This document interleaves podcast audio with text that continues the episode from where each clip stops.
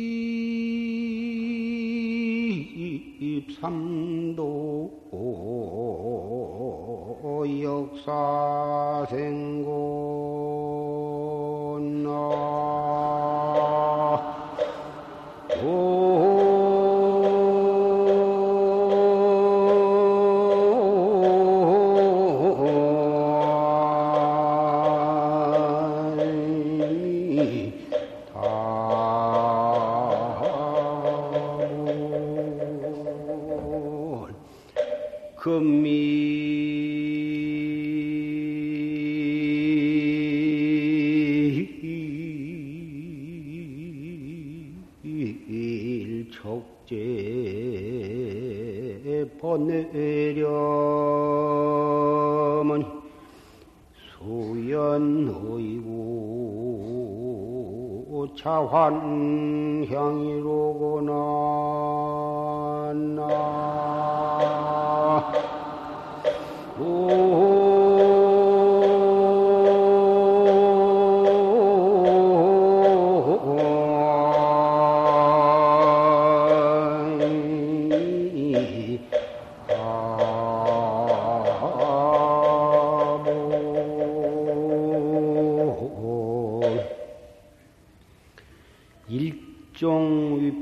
위패 본심왕 기입삼도 역사생고 한 번 본심왕을 배반한 뒤로 몇 번이나 삼도에 들어갔으며 사생을 겪었던가. 본 마음찬 본심왕을 등직은 이래로 등지고서 몇 번이나 지옥아기 축생 삼도에 들어가서 가진 고통을 받았으며 테란스파 사생의 몸뚱이를 몇 번이나 겪었더냐. 금일 척제 번외렴하니 오늘 번, 번외의 때를 깨끗이 씻어버리니 수연의고 자완양이다. 인연 따라 예설 의지에서 스스로 고향에 돌아가더라. 본심왕 고향에, 심왕 고향에 돌아가게 되었더라. 오늘은 을충년 입춘날입니다. 이 자리에는 용화사 법보선원 대중 스님들 그리고 보살 선방 청신녀 여러분과 용화사 법보 제자 여러 신남 신녀가 모이셨습니다. 뿐만 아니라 우리 눈에는 보이지 않지만은 우리의 역대 선망 부모, 형제 자매, 원근 친척과 법계에 가득 찬 유주 무주 애혼 고혼 불자들도 이 법회에 초대를 받아서 왕림을 하셨습니다. 특히 부처님의 점지로 잠시 양씨가에 태어났다가 24세를 일기로 호련히 온 곳으로 돌아가 버린 월송거사 양준호 영가의 초제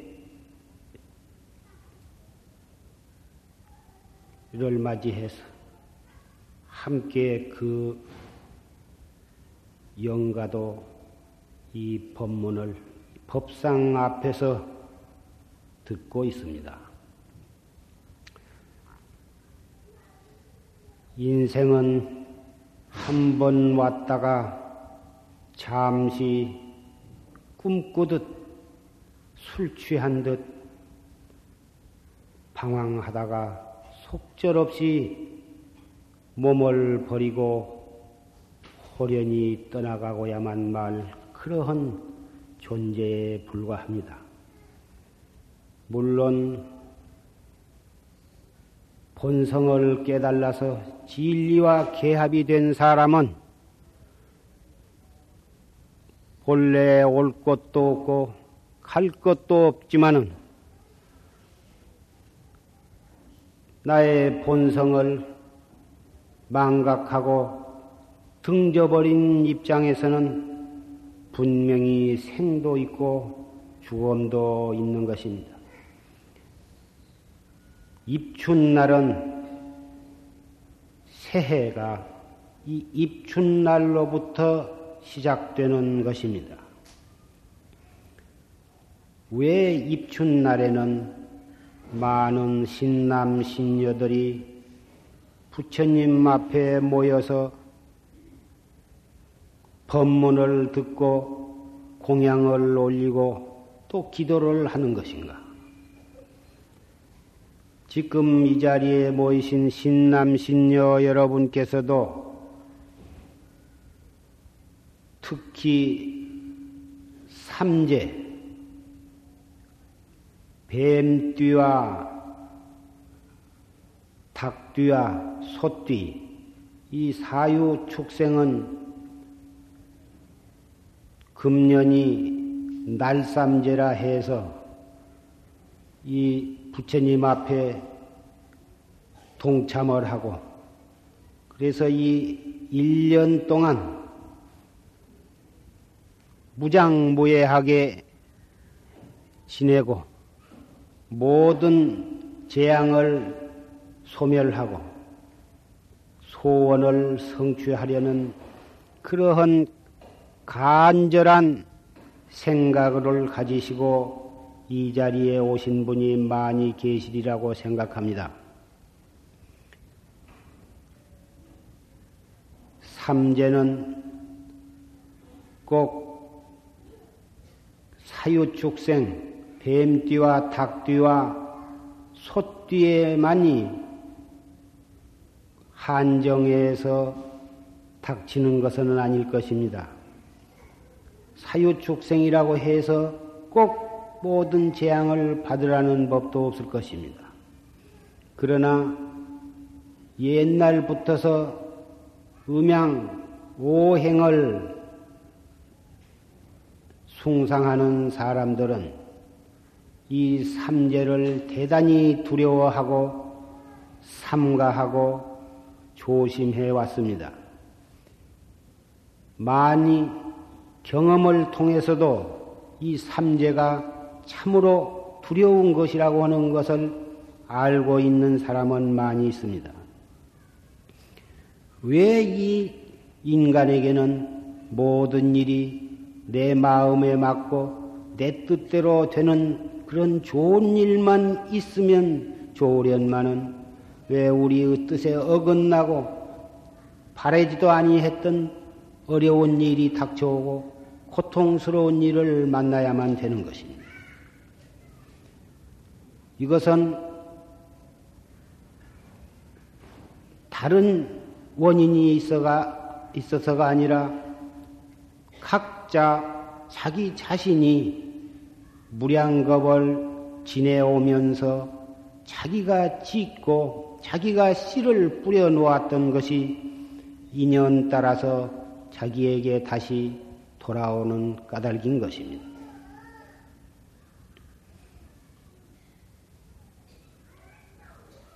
지도론에 보면 옛날 부처님 인행 때에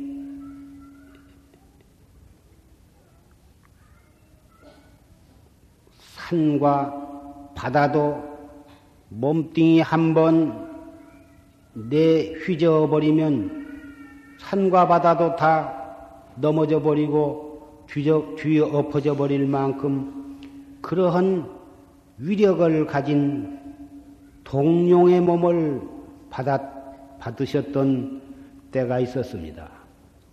그 동룡은 어떻게 무섭고 위력이 있던지 어떤 사람이 그 동룡 앞에 나타나면 힘이 약한 사람은 그 자리에서 직사를 해버리고 배짱이 세고 담력이 있고 힘이 강하다는 사람도 가서 기운이 빠져가지고 죽어버린 그런 정도였던 것입니다.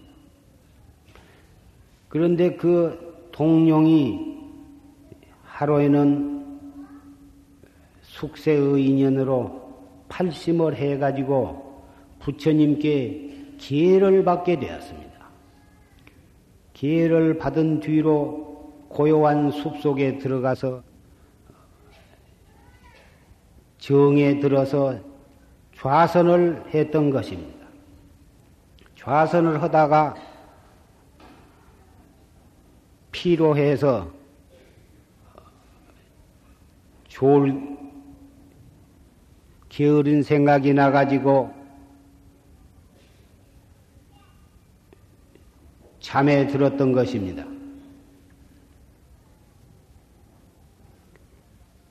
정진을 되게 하다가 깊은 잠에 들어버렸어. 마치 그때에 포수, 사냥을 하는 포수가 그 동룡이 잠들어 있는 광경을 보게 되었습니다.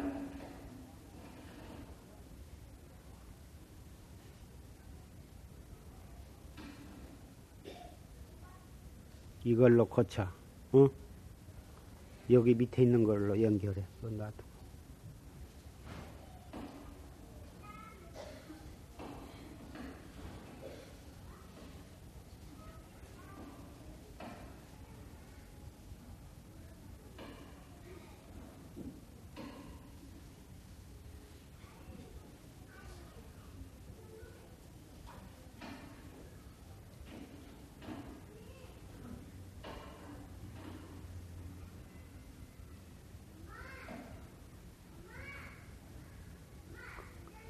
그건 놔두고 요 밑에 있는 걸로 연결.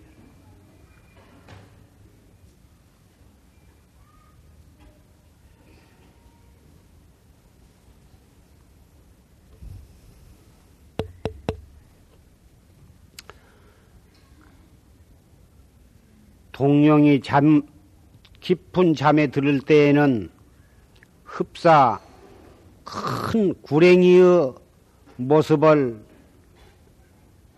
하고 있었던 것입니다. 구랭이의 모습을 하고 있는 그 동룡을 발견한 포수가 어, 깜짝 놀랐습니다. 왜 놀랐느냐 하면은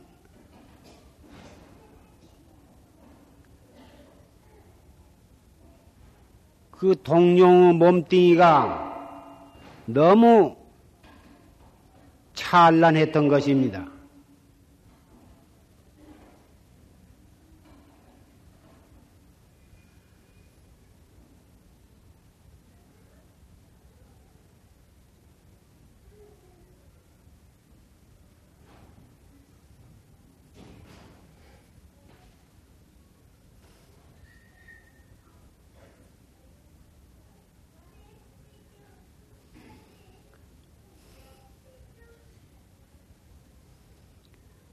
몸뚱이가 울긋불긋 오색이 찬란하고 어, 칠보로 장엄한 것처럼 너무 아름다워서 이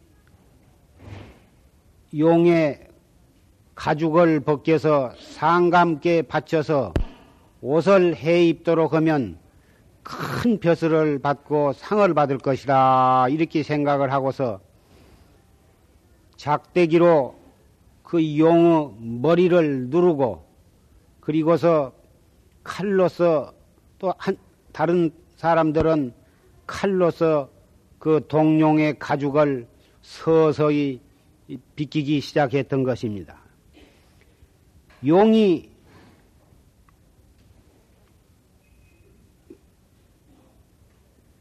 놀래서 눈을 떠보니 아 어떤 포수가 작대기로 자기 머리박을 누르고 조그마한 칼로 껍데기를 비끼는데 그 용이 얼마만큼 크냐 하면 태산도 꼬리로 냅대 때려버리면 태산도 와그르 무너져 버리고 바다도 한 번 쳐버리면 바닷물이 바짝 다 말랐다가 다시 오므라질 정도로 그 나라 그까지 것도 없애버리려면 없애버리고 그 달라들어서 모가지를 누르고 가죽을 비키는 사람들도 슬쩍 쳐버려도 가루가 되어버릴 그런 정도로 몸뚱이도 크려니와 기운이 센데 개를 부처님께 개를 받고 도를 닦는 그런 까닭으로 내가 차마 이 사람을 죽일 수가 없다. 이리 생각을 하고서 어, 그것을 꽉 참고서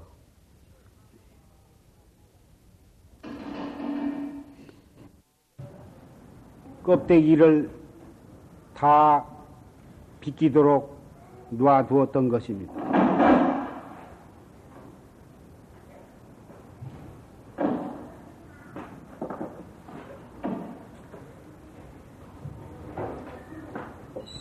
머리박 붙어서 껍데기를 비키는데 눈도 빠지고 차츰차츰 숨도 맥히게 되었습니다. 껍데기를 벗기는데 몹시 아팠지만 차마 그 조그마한 사람을 죽일 수가 없었습니다. 그 껍데기가 다 벗겨지도록 아픈 것을 참으면서도 조금도 뉘우친 바가 없었습니다.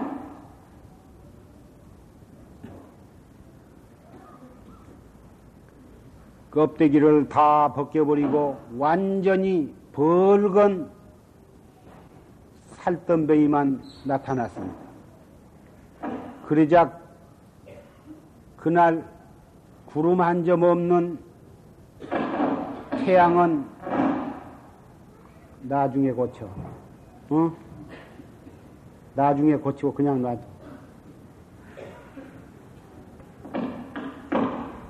구름 한점 없는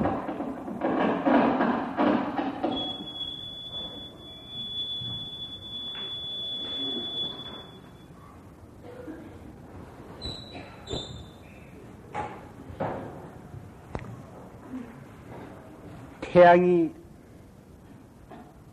쨍쨍 쪼여가지고 껍데기를 활랑 비껴버린 동룡의 몸뚱이는 따갑고 시시각각으로 말라 비틀어지고 목이 말랐습니다. 몸뚱이를 굴려서 큰 물속으로 들어갔으면 좋겠는데 그때 어디서 모여들었는지 수 천 마리, 수만 마리의 조그마한 벌레며 개미떼들이 달라들어서 그 고기를 새카맣게 눌어붙어서 뜯어먹고 있었습니다. 만약에 몸뚱이를 움직이면 그 살을 뜯어먹고 있는 개미떼들이 다 죽을 것이고, 그래서 몸을 까딱도 하지 아니한 채 참고 참다가 마침내 몸뚱이는 차츰차츰 살덤뱅이는 개미떼들이 다 뜯어가고 바짝 말라서 숨이 끊어지고 말았습니다.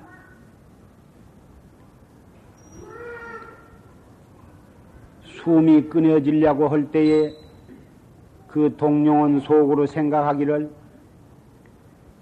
금생에는 내가 이 몸뚱이로서 너희들에게 보시를 해가지고 너희들을 배부리게 하려니와 내가 성불한 날에는 법으로서 너희들에게 보시해서 너희들의 마음을 깨닫게 해리라. 깨닫게 해주리라 한 이러한 맹설을 했던 것입니다.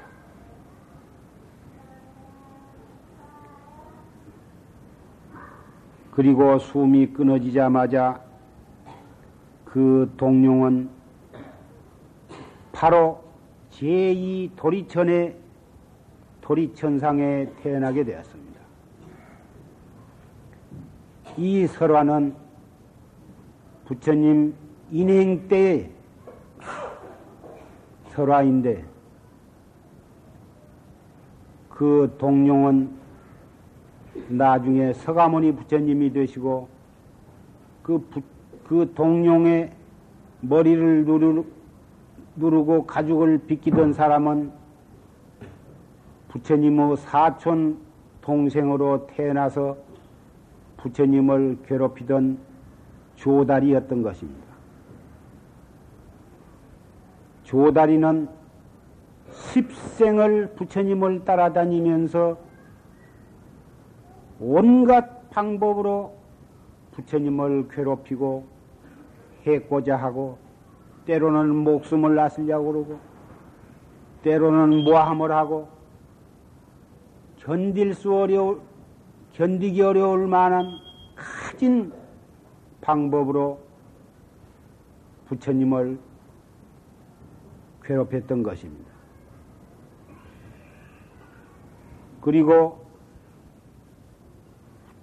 동룡의 가죽 벗겨진 동룡의 몸뚱이를 뜯어먹던 개미떼들은 부처님께서 성불하시고 최초로 녹야원에서 설법을 하실 때에 그 부처님의 설법을 듣고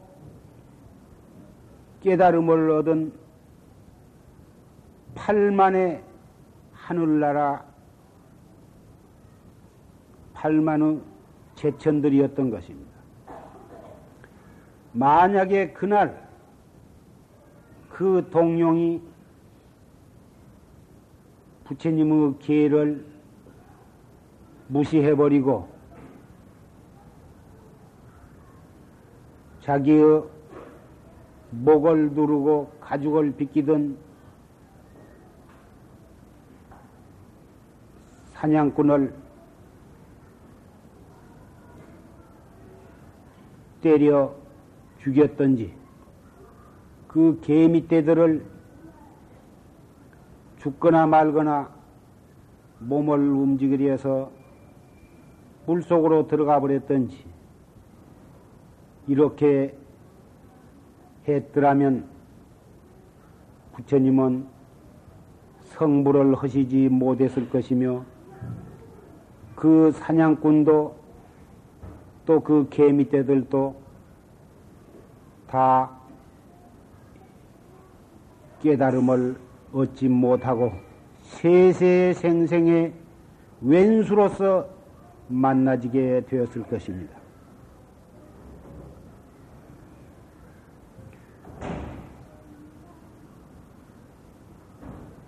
내가 남을 좋게 해주고 또 내가 남에게 나의 이익을 위해서 남을 해롭게 하고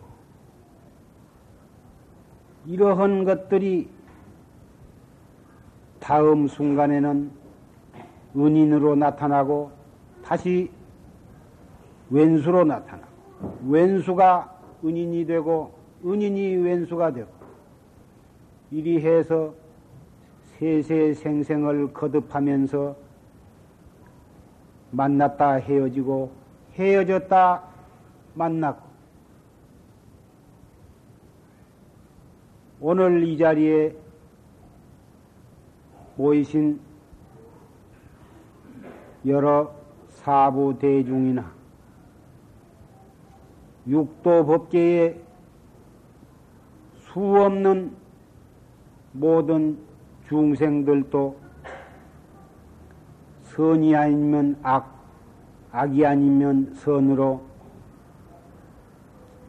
지어서 받고 뿌려서 거두는 그러한 유의, 유루의 인과 관계에서 찰나간도 벗어나지를 못하는 것입니다. 삼재는 재앙은 바로 그러한 원인으로 해서 우리에게 닥쳐오는 것입니다. 이왕 과거에 지어서 금생에 돌아오는 삼재를 억지로 모멸하려고 한다고 해서 그것이 뜻대로 되는 것이 아닙니다. 하물며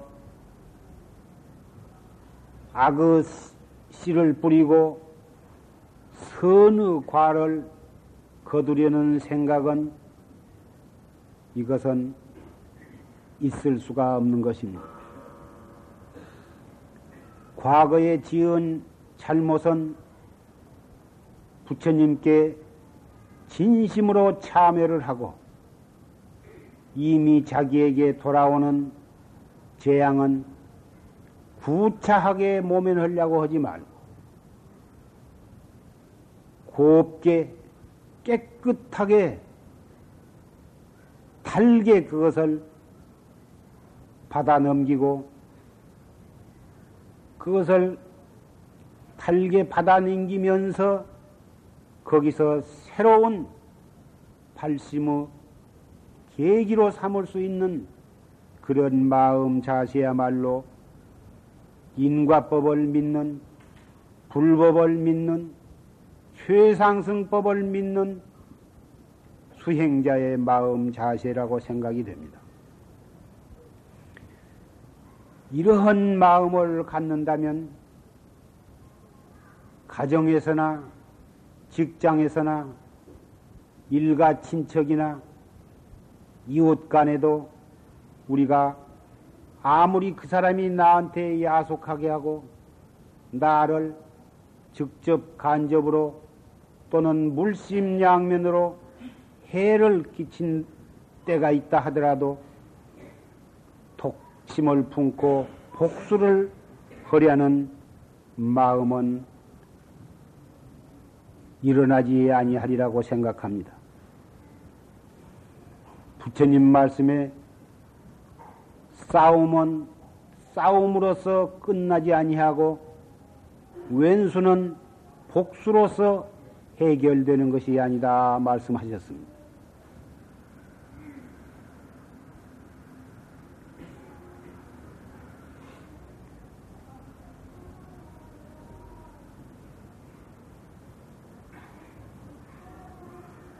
삼재, 금년, 을충년, 날삼재를 안고 있는 뱀띠나 닭띠나 소띠, 이 가족을 가지신 분, 또 직접 그 사유 축생에 해당하신 분은 오늘 이후로 누가 나를 해롭게 하고 나를 험담을 하고 물질적으로나 정신적으로 나에게 해를 끼치는 그러한 사람과 일을 만났을 때에 진심을 내지 말고 바로 거기서 마음을 돌이켜서 인과법을 관찰을 하고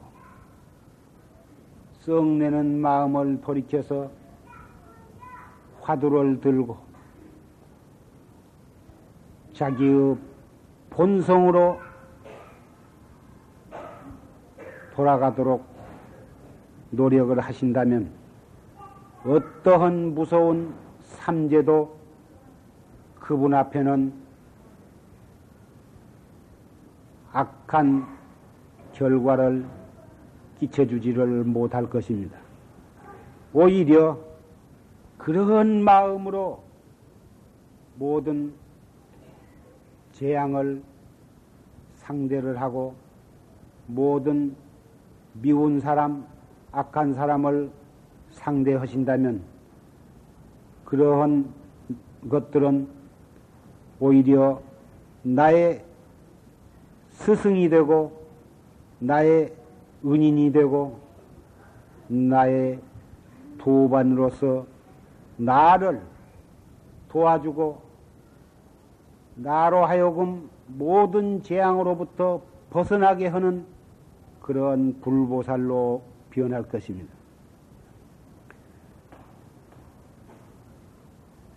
남을 해롭게 하면서 나의 이익을 추구하고 나를 나의 욕심을 채우기 위해서 남을 해롭게 하는 하면서 아무리 재앙을 면하려고 하고 큰 복을 받으려고 한다고 해도 이것은 소금을 많이 묻고 목마름을 나수려고 하는 것과 같을 것이며 나무에 올라가서 고기를 잡으려고 하는 것과 같을 것입니다. 가진 수단과 방법으로 그렇게 해서 권리를 획득하고 재산을 많이 모였다 하더라도 그러한 권리와 그러한 재산은 끝내 나를 배반하고 독사처럼 나를 물어서 나의 목숨과 나의 명예와 나의 모든 공덕을 하루아침에 다 빼앗아가고 말 것입니다. 아유광은 부처님 당시에 어린아이로서 길에서 속곱장난을 하다가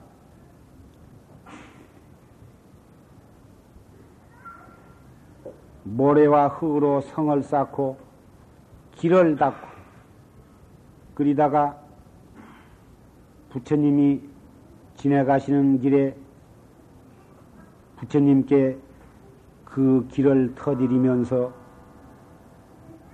어서 이리 지내가십시오 하고 길을 내드렸습니다.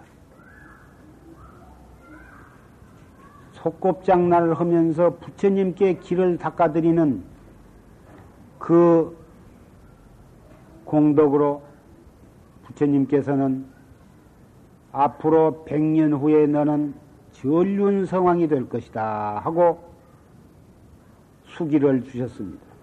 전륜 성왕은 무력으로서 천하를 통일한 것이 아니라 불법으로서 천하를 통일하는 위대한 왕을 갖다가 천자를 전륜성왕이라 하는데 전륜성왕도 부처님과 똑같이 30 이상을 갖추고 태어난 것입니다. 그런 아유강이 과연 부처님 열반하신 뒤 100년 만에 인도에 태어나서 전 인도를 갖다가 통일을 하고 불법으로서 인도 천지를 다스린 그러한 성군이었던 것입니다. 그 아유강이 국토를 순례하며 부처님께서 탄생하신 네팔에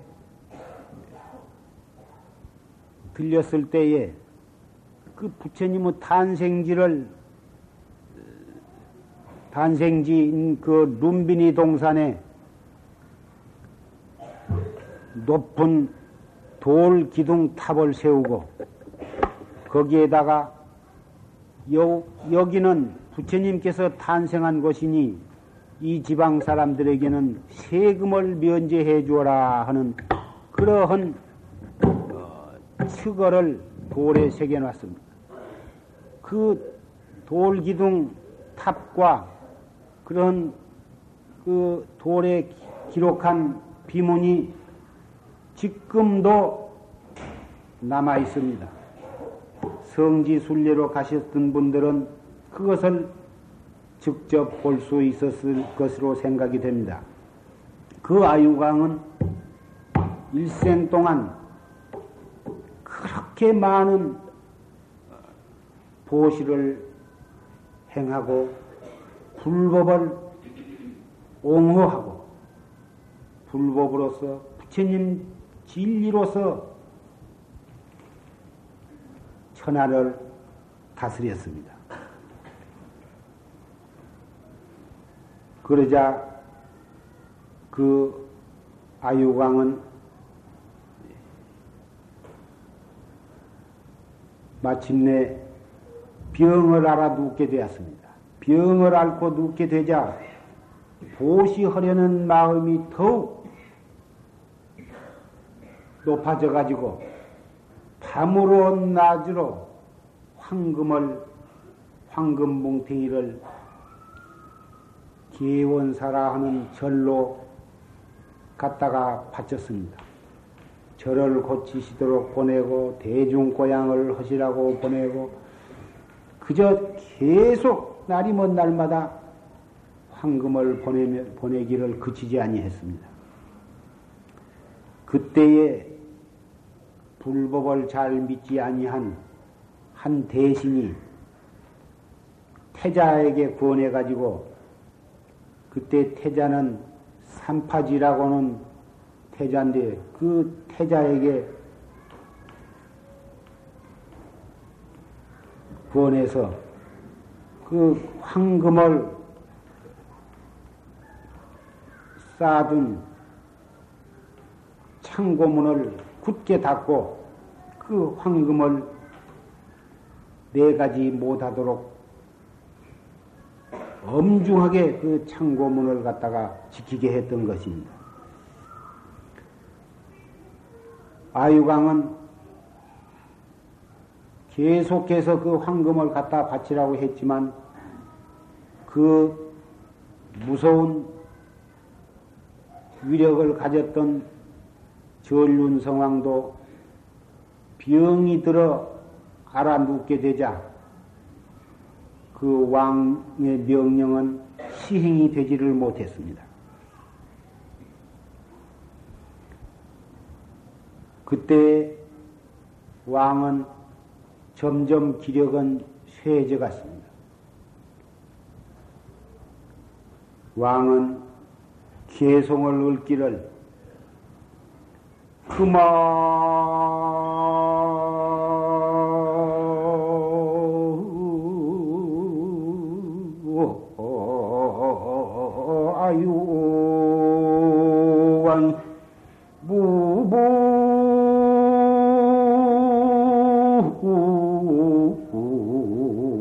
자제력이로구나 나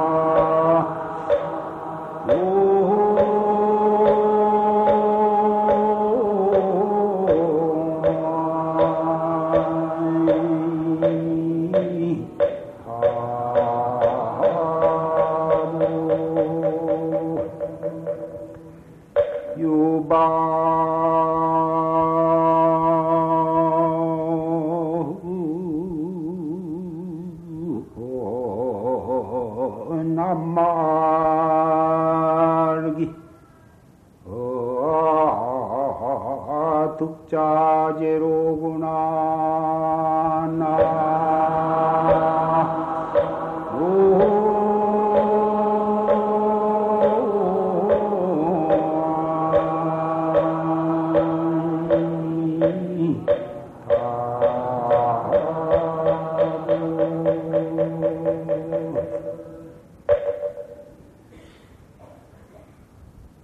금화유광이 무부자재력이다. 이제 나유광이 아무런 자제력이 없구나. 아무 힘이 없구나. 오직 암나륵 반조각의 암나륵 과실만이 나에게는 맘대로 할 수 있는 것이다. 그 손에 암마르기라고 하는 인도에서 나는 과일인데 그 암마르 과일 반 조각 뺏기는 내가 마음대로 할 수 있는 것은 그것밖에 없구나. 이런 처량한 개송을 읊고서 모시고 있는 신하를 시켜서 그 반 조각 암마르 과일을 개원사로 보내드렸던 것입니다. 개원사 원주 스님은 그 반조각의 조그마한 암마르 과일을 갈아서 가루로 만들어 가지고 죽을 쓰는데 그것을 섞어 가지고 여러 대중이 고루고루 그것을 공양을 했던 것입니다. 그 인도를 통일해 가지고 나르는 새도 떨어뜨리는 그러한 위대했던 아유광도 늙어서 병이 드니까 그리고 그 권한이 태자에게로 들어가니까 아무 힘이 없게 되었던 것입니다. 창고에는 산더미 같은 황금이 쌓여 있고 칠보가 산더미처럼 쌓여 있고 곡식이 산더미처럼 쌓여 있다 하더라도 늙고 병들면 이미 자기가 마음대로 할 수 있는 것이 아닙니다.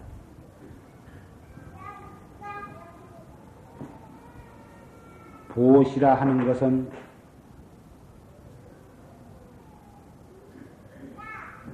언제나 바로 그때 그때 해야 하는 것입니다. 가난한 사람을 위한 보시, 고아원이나 양로원에 행하는 보시, 돈이 없어 병을 치료 못하는 그러한 사람에게 보시, 수행하는 스님에게 보시, 그러한 보시는 가난하면 가난한 대로, 부자면 부자대로, 언제나 그때 그때 행해야 하는 것입니다. 나중에 많이 돈을 벌어서 하리라 하면 그때는 자기의 뜻대로 되어지지 아니한 것입니다.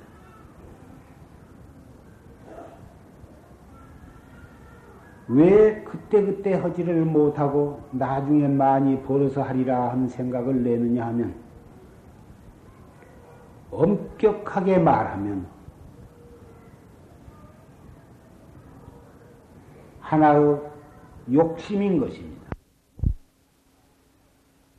여기보다는 이 작은 돈을 잘 굴려서 큰 돈을 만들어 가지고 나도 잘 살고 그때 여유가 있으면 마음껏 보시를 허리라. 이것이 어리석고 틈심에서 그러한 생각을 하게 되는 것입니다. 지금 당장 이것을 해버리면 뭘 먹고 살며 장사는 무엇으로 하며 사업은 무엇으로 하는가? 그러니 이때 할 것이 아니라 이것은 우선 먹어야 하고 장사를 해야 하고 사업을 해서 큰 돈을 벌어 가지고 그때 해도 늦지 아니할 것이다. 이러한 생각을 갖기 때문에 그때 그때 분 따라서 할 수 있는 보시를 뒤로 미루고 못하게 되어서 씨를 뿌리는 계절을 놓치기 때문에 정당 수확을 해야 할 가을철에 가서는 거둘 것이 없게 되는 것입니다. 언젠가도 말했지만 잔치 때 쓰기 위해서 우유를 짜지 아니하고 한 달 내 두었다가 잔칫날 짜려고 보니까 젖이 말라서 별로 많이 나오지 못했다고 는 비유경의 말씀을 했습니다마는 젖은 매일매일 짜야 젖이 더욱더 잘 나오는 것입니다.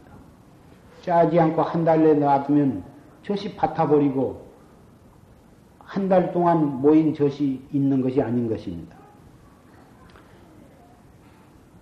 욕심과 탐심 그리고 어리석은 마음으로 보시할 줄을 모르고 자꾸 쌓아 모으려고만 할 때에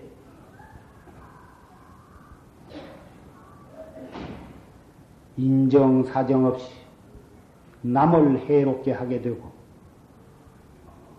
남에게 원한을 사게 하는 결과로 돌아오는 것은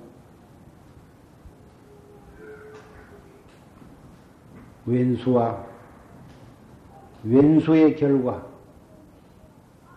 재앙을 끌어들이는 그런 결과를 가져오게 되는 것입니다. 육바라밀의 첫째 보시라고 하는 항목이 있는 것은 도에 들어가는 첫 단계가 욕심을 버리는 것입니다. 보시는 자기 마음을 비우게 하는 가장 훌륭한 방법인 것입니다. 모든 재앙을 소멸하는 가장 좋은 방법인 것입니다. 보시는 재보시가 있고 법보시가 있습니다. 재물, 자기에게 있는 금은 전보와 의복과 먹을 음식, 그러한 물질로 보시하는 법이 있고, 법을 설해서 법으로 보시하는 법이 있습니다. 또 물질로도 하고 또 마음으로 보시할 수도 있습니다. 보시의 형태는 크고 작은 것과 유형, 무형의 여러 가지 의미의 보시가 있습니다. 어떠한 형태의 보시도 보시는 자기를 자기의 마음을 비우게 하는 것입니다. 과거의 모든 어부 종자를 소멸하게 되는 것입니다. 따라서 앞으로 다가올 모든 재앙을 미리 막는 가장 좋은 슬기로운 방법이 되는 것입니다. 고시를 통해서 자기를 비우는, 비우게 하는 그러한 항목이 바로 보살도, 보살도의 육바라밀의 첫째 항목에 넣는 것은 너무너무 부처님께서 설정을 참 잘 해주신 것이라고 생각을 합니다. 보시, 지계, 인욕, 정진, 선정, 지혜가 하나도 빠뜨릴 수 없는 그러한 조항이지만 보시를 첫 꼭대기에다 넣은 것은 그것이 우리에게 너무 절실하기 때문에 그런 것입니다. 중생은 무엇이든지 탐심과 욕심으로서 자꾸 쌓아 모으려고 하기 때문에 그 마음을 깨뜨려 버리고 비움으로써 지혜로 나아가는 첫 단계가 되기 때문에 보시는 부처님이 아무리 안 잡사도 법당에 부처님이 배고프다고 하신 법이 없습니다. 부처님은 떡을 갖다 놔도 한 덩어리도 잡숫지 않습니다. 아무리 마지를 짓고 공양을 올려도 잡숫지 않습니다. 우리 중생으로 하여금 보시의 공덕으로서 마음을 비우고 탐심과 욕심을 비우고 모든 재앙을 소멸케 하려는 부처님의 자비로운 방편인 것입니다. 보시를 행하면 죽을 운수도 때우는 것이고 어려운 재앙도 막을 수가 있는 것입니다. 보시를 하지 아니하고 욕심 끝 쌓아 모으다가 그 돈은 한 푼도 쓰지 못하고 목숨을 잃게 된 사람도 적지 않는 것입니다. 늙어서 쓰기 위해서 젊어서는 쓰더라도 또 벌게 되니까 또 쓰고 벌고 그러다가도 나이가 50이 넘고 60이 넘으면 이제는 내가 돈도 벌 수 없고 이 돈 떨어지면 어디서 돈이 있어서 쓸 것인가? 돈이 떨어지면 어, 이제는 나는 물이 말라버리는 고기와 같아서 꼼짝을 못할 것이다. 이래가지고 싸우고 또 싸고 해가지고 영판 한 번 들어가면 나올 줄을 모르고 쓰지를 않고 있다가 죽은 뒤에 보면 돈 뭉탱이가 아, 열 번, 스무 번 쌓고 싼 뭉탱이가 나와 이러한 예는 얼마든지 있습니다. 구들장을 파고 구들장 밑에다가 항아리를 묻고 돈을 갖다가 몇 백만을 묻어놓고서 죽은 사람도 있습니다. 죽었는데 그 구들장 위에 방석을 놔놨는데 방석이 들썩들썩해서 보니까 큰 구렁이가 어, 그 죽은 사람이 업이 되어가지고 그 업으로 구렁이가 되어가지고 그 자기가 묻어놨던 그 돈 항아리에 애착을 끊지를 못해가지고 그 방석 위에 방석 밑에 또아리를 틀고 혀를 널름널름 이것은 몇 해, 십여 년 전에 죽은 어떤 어, 절에서 있었던 실화인 것입니다. 죽은 뒤에 구레이가 되어가지고 그 영단, 영이 상, 그 위패 모신 상에 그 구레이가 되어가지고 있었다는 얘기며 그 구레이를 집어 버리니까 그 구레이를 따라가니까 그 무덤 속으로 들어갔다는 그런 설화도 있습니다만은 삼재를 면하려면 부작을 갖다가 붙이고 어, 무슨 앵매기를 하고 그러기보다는 삼재를 든 분은 보시를 행하는 것, 그리고 방생을 하고 보시를 하는 것, 이런 것이 차라리 훌륭한 네, 지혜로운 방편이 되리라고 생각을 합니다. 그리고 방편이 아니라 가장 근원적인 근원에서 해결 짓는 방법은 본래 생사가 없으며 복과 죄가 없는 것이다 하는 정법의 말씀을 믿고서 한 생각 돌이켜서 좋은 일을 당해도 화두를 들고 굳은 일을 당해도 화두를 들고 행주 좌와 어묵 동정 간에 화두를 들고 가행정진을 하는 것이야말로 삼재를 소멸하고 예방하는 가장 근원적인 길이라고 감히 단언을 하는 것입니다.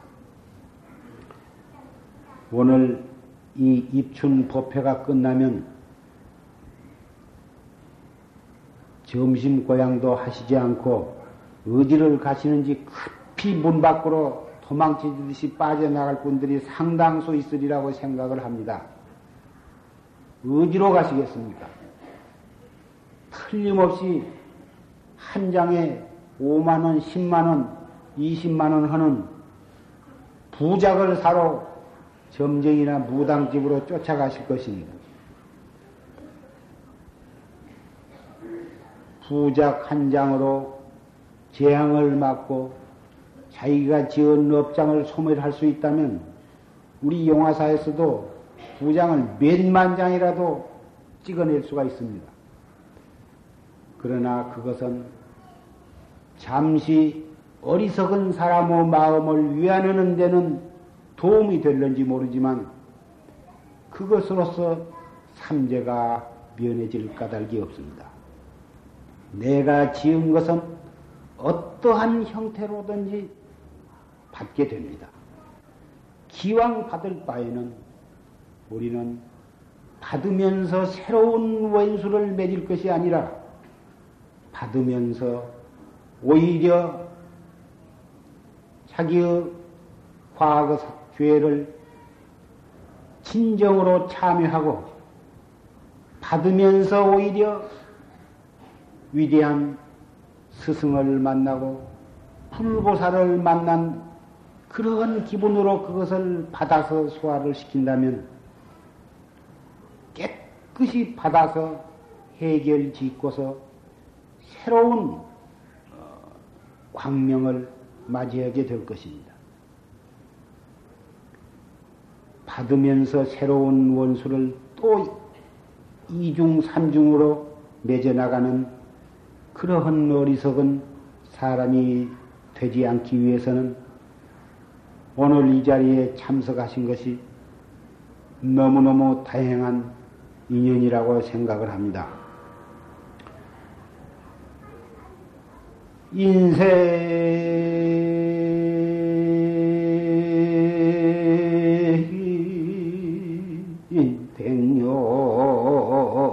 정하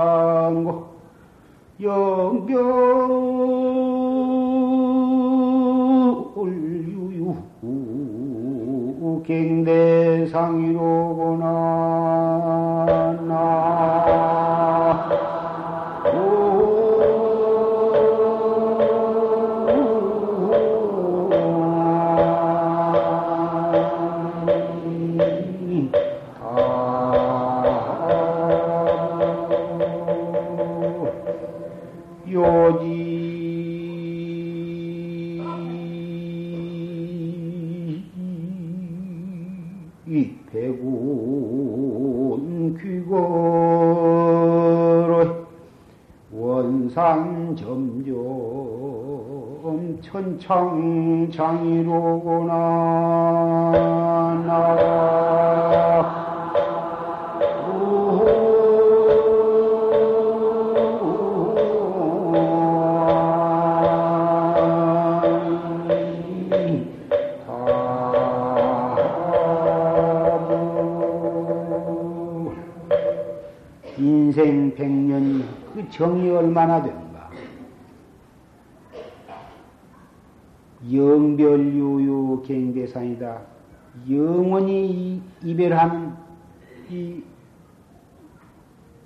다시 만날 기약이 없는 이 이별을 하는 이별을 하는 이 광경 다시 또 이렇게 서로 상을 앞에 대하게 된다.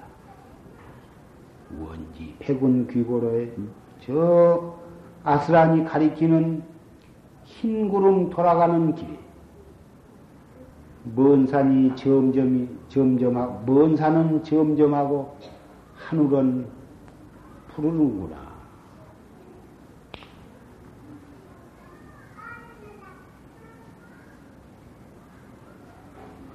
월송거사 양준호 영가 잠시 인간 세상에 태어났다가 24세를 일기로 후련히 떠나갔는데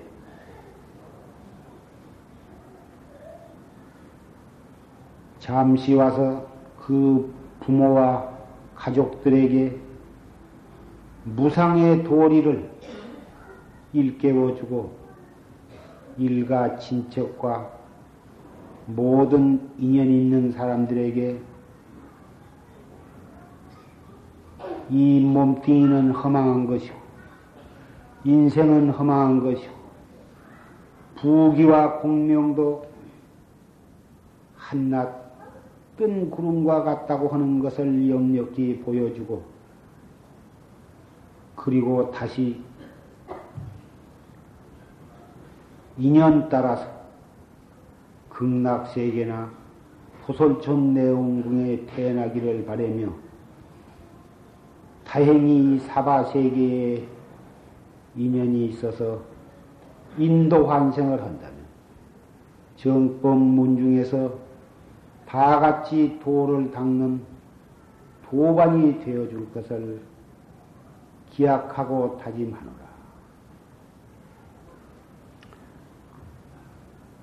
오늘 입춘일을 맞이해서 이 법회에 참석하신 신남 신녀 여러분, 이 함께 이 법석을 같이 하는 인연으로 과거 무량세에 지었던 모든 죄업은 봄눈 녹듯이 소멸하시고 앞으로 크고 작은 모든 소원이 뜻대로 이루어지시기를 간절히 부처님께 축원하면서 말씀을 맺고자 합니다. 오늘 점심 공양은 이 월송거사 양준호 영가의 명복을 빌기 위해서 공양을 올리게 됩니다. 영가의 명복을 비는 마음으로 어, 맛있게 고향을 해주시고 1년 내내 건강하시고 삼재가 드신 분도 아무 탈이 없이 오히려 모든 일이 더욱 뜻대로 이루어지시기를 축원합니다.